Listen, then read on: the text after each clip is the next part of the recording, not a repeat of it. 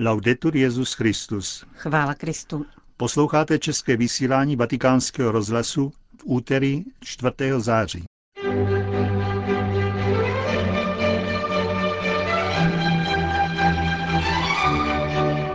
Benedikt XVI. zvažuje návštěvu Kolumbie. V Kamerunu začal panafrický kongres katolických lajků. A v druhé části pořadu přinášíme pokračování cyklu Václavy Benešové o poutích a putování. Od mikrofonu vás zdraví Johana Bronková a Josef Koláček. Zprávy vatikánského rozhlasu. Vatikán. Papež nás vyzval k zapojení do mírového procesu a projevil velký zájem o rozhovory, které v tomto směru vedeme. Informoval kolumbijský rozhlas RCN Radio arcibiskup Dario de Jesus Monsalve po včerejší audienci v Castel Gandolfu. Metropolita Cali je jedním ze 37 kolumbijských biskupů, kteří jsou v Římě na návštěvě ad limina apostolorum. Jedenáct z nich se setkalo včera se svatým otcem. Papež podporuje naši zemi a zvažuje možnost navštívit příští rok město Cali a Baranquilla, uvedl arcibiskup Monsalve. Benedikt XVI. vyjádřil obavy o osud unesených a tisíce nezvěstných v kontextu půlstoletí trvajícího ozbrojeného konfliktu. Ptá se s velkou starostlivostí na rukojmí držená nelegálními skupinami v kolumbijských horách. Apeluje na jejich propuštění. Ptá se rovněž na zavražděné, jejich těla nebyla dosud nalezena, uvedl metropolita Káli. V souvislosti s nedávno ohlášeným zahájením rozhovoru mezi vládou a revolučními ozbrojenými silami Kolumbie papež Kolumbijce vybídl, aby zasévali v lidských srdcích zrno trvalého pokoje, dodal arcibiskup Monsalve. Kamerun. V kamerunském Yaoundé dnes začal druhý celoafrický kongres katolických laiků na téma Svědčit o Ježíši Kristu v dnešní Africe, sůl země, světlo světa. O jeho cílech mluví kardinál Stanislav Rilko, předseda Papežské rady pro lajky. Kongres chce probudit v katolických lajcích ducha spoluzodpovědnosti a odhodlání angažovat se v hlásání Krista na velkém africkém kontinentu. Misijní působení a svědectví vlastní víře je součástí naší křesťanské identity. Celá církev je misijní ze své přirozenosti. Církev v Africe musí v našich časech čelit náročným výzvám, konfrontovat se v náboženské, sociální, kulturní, ekonomické a politické oblasti s novými scénáři. Jedním z hlavních cílů kongresu bude právě pozorně přečíst tyto výzvy a zamyslet se, jaké odpovědi na ně katoličtí lajci Afriky mohou dát. Benedikt XVI. označil Afriku za velké plíce spirituality, za kontinent naděje. Zároveň je africká církev v mnoha ohledech ještě velmi mladá. Ano, církev v Africe je mladá z různých hledisek. Je mladá, protože většina africké populace je mladá. A to je pro tento kontinent velké bohatství a důvod k naději. Africká církev je mladá také proto, že do velké části země dospělo evangelium před méně než dvěma lety. A je tedy třeba tohoto hlásání upevňovat. Africká církev je mladá také proto, že se rychle rozrůstá. Na počátku 20. století bylo katolíků méně než 2 miliony. Na konci tohoto století jejich počet dosáhl 140 milionů. Podle poslední statistické ročenky je nyní v Africe 185 milionů katolíků, což představuje 18% všech obyvatel kontinentu.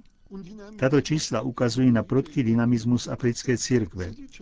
Dynamismus, který, jak říká papež Benedikt XVI., se projevuje ve svěžesti přitakávající životu, ve svěžím náboženském životě a v naději říká k právě probíhajícímu panafrickému kongresu lajiků předseda Papežské rady pro lajiky kardinál Stanislav Rilko. Jeruzalém. Latinský patriarchát Jeruzaléma ve svém dnešním prohlášení odsoudil další skutek protikřesťanského násilí, který se v ranních hodinách odehrál v trapistickém opatství Latrum. Neznámí pachatelé zapálili bránu opatství, které leží 15 km západně od Jeruzaléma a posprejovali jeho zdi nápisy v hebrejštině. Kristus je v nich definován jako opice. Další grafity se vztahují k nedávným politickým událostem, konkrétně k vysídlení asi 50 židovských rodin z nelegálně vystavěné osady Migron. Jeruzalemský patriarchát z tohoto důvodu vandalský čin odsuzuje jako pokus o rozkol mezi židovskou a křesťanskou náboženskou komunitou a vyzývá k úctě a toleranci základním lidským hodnotám. Nastal čas, aby výuka ke vzájemné úctě byla zařazena do školních osnov, píší představitelé katolické církve. Dnešní epizoda protikřesťanského násilí není ojedinělá. Únoru byl nenávistnými nápisy pomalován baptistický kostel a klášter v západním Jeruzalémě.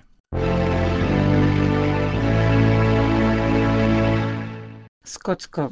Biskupská konference Skotska ustavila zvláštní komisi pro rodinu a manželství, která zahájí svou činnost letos v říjnu.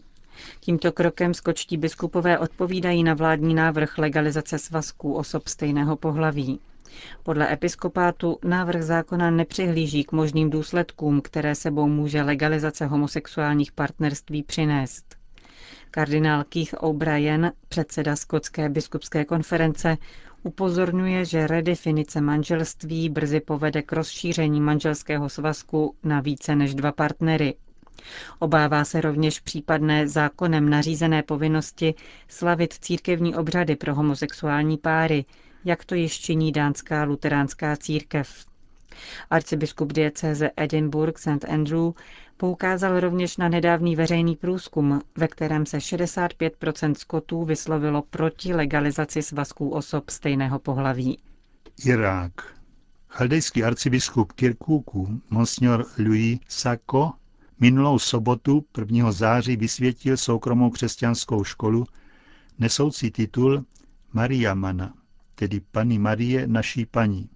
Školní budova stojí v blízkosti Kirkutské katedrály. Kromě šesti tříd základní školy je do ní umístěna mateřská školka a jesle. Jak uvedla agentura Asia News, 15-členný učitelský sbor se bude věnovat zhruba stovce zapsaných žáků, chlapců a dívek muslimského i křesťanského vyznání. Inaugurace vzdělávacího zařízení, které je po zestátnění školství za Sadámova režimu vůbec prvním soukromým ve městě, se účastnil minister školství a místní představitelé islámu. Konec zpráv.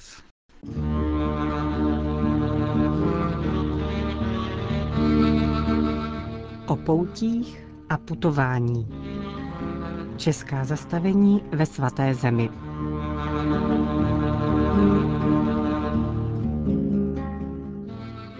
Vážení posluchači a poutníci, dnes nahlédneme do života Josefa Litomiského, zakladatele kongregace těšitelů božského srdce v Getsemane.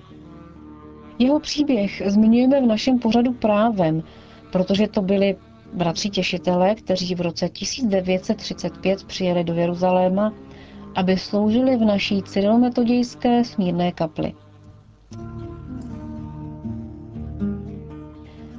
Josef Jan Litomyský se narodil 2. března roku 1888 v Hoříněvsi. Pocházel z velmi chudých poměrů a spolu se dvěma bratry byl vychováván ve víře.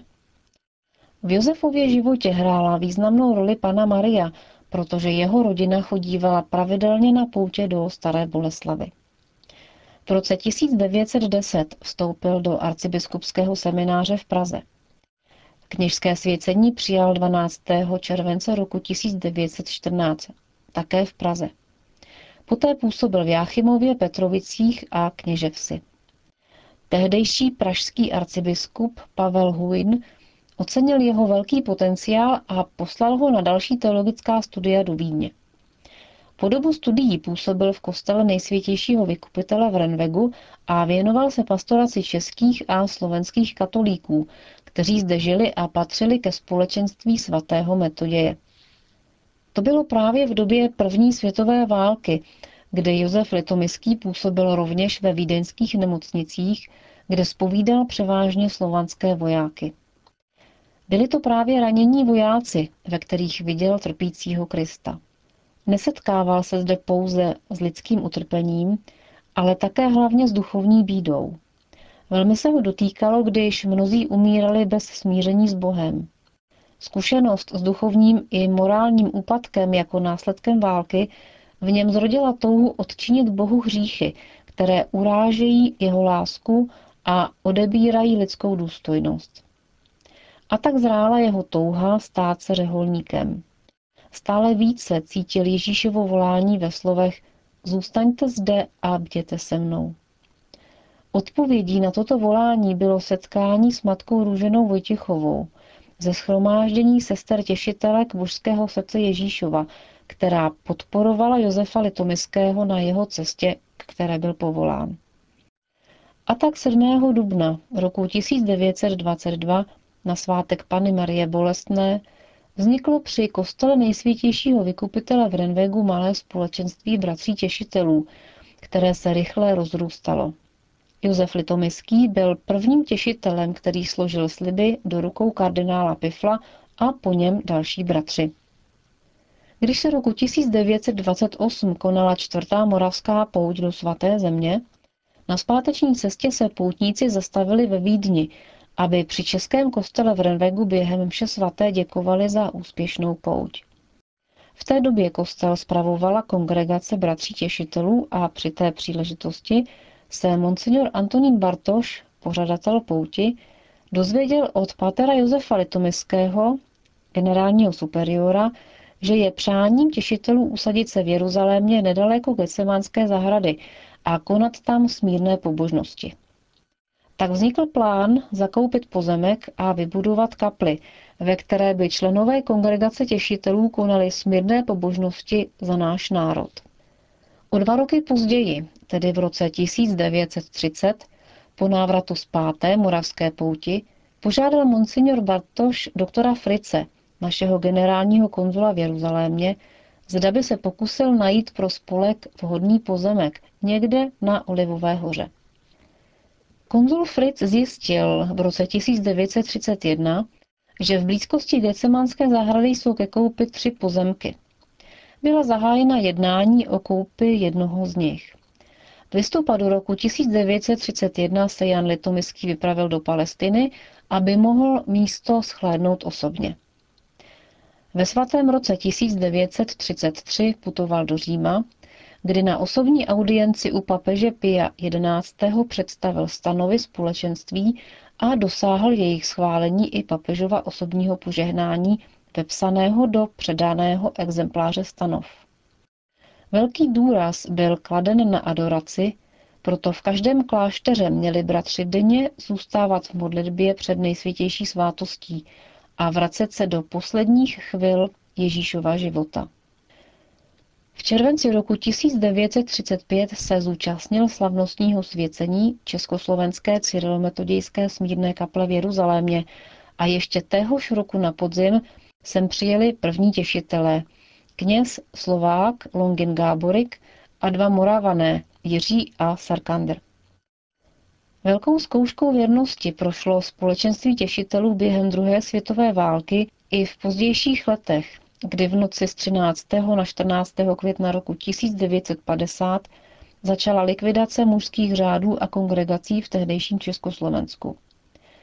Josef Litomiský byl internován v Želivě a utrpení i fyzický útlak se markantně podepsali na jeho zdraví.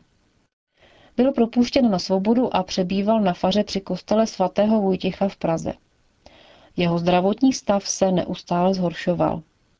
Zemřel 6. června roku 1956 před svátkem nejsvětějšího srdce Ježíšova, které se snažil těšit celým svým životem. Byl pohřben na Vyšehradském hřbitově v Praze. Od mikrofonu se s vámi loučí Václava Benešová.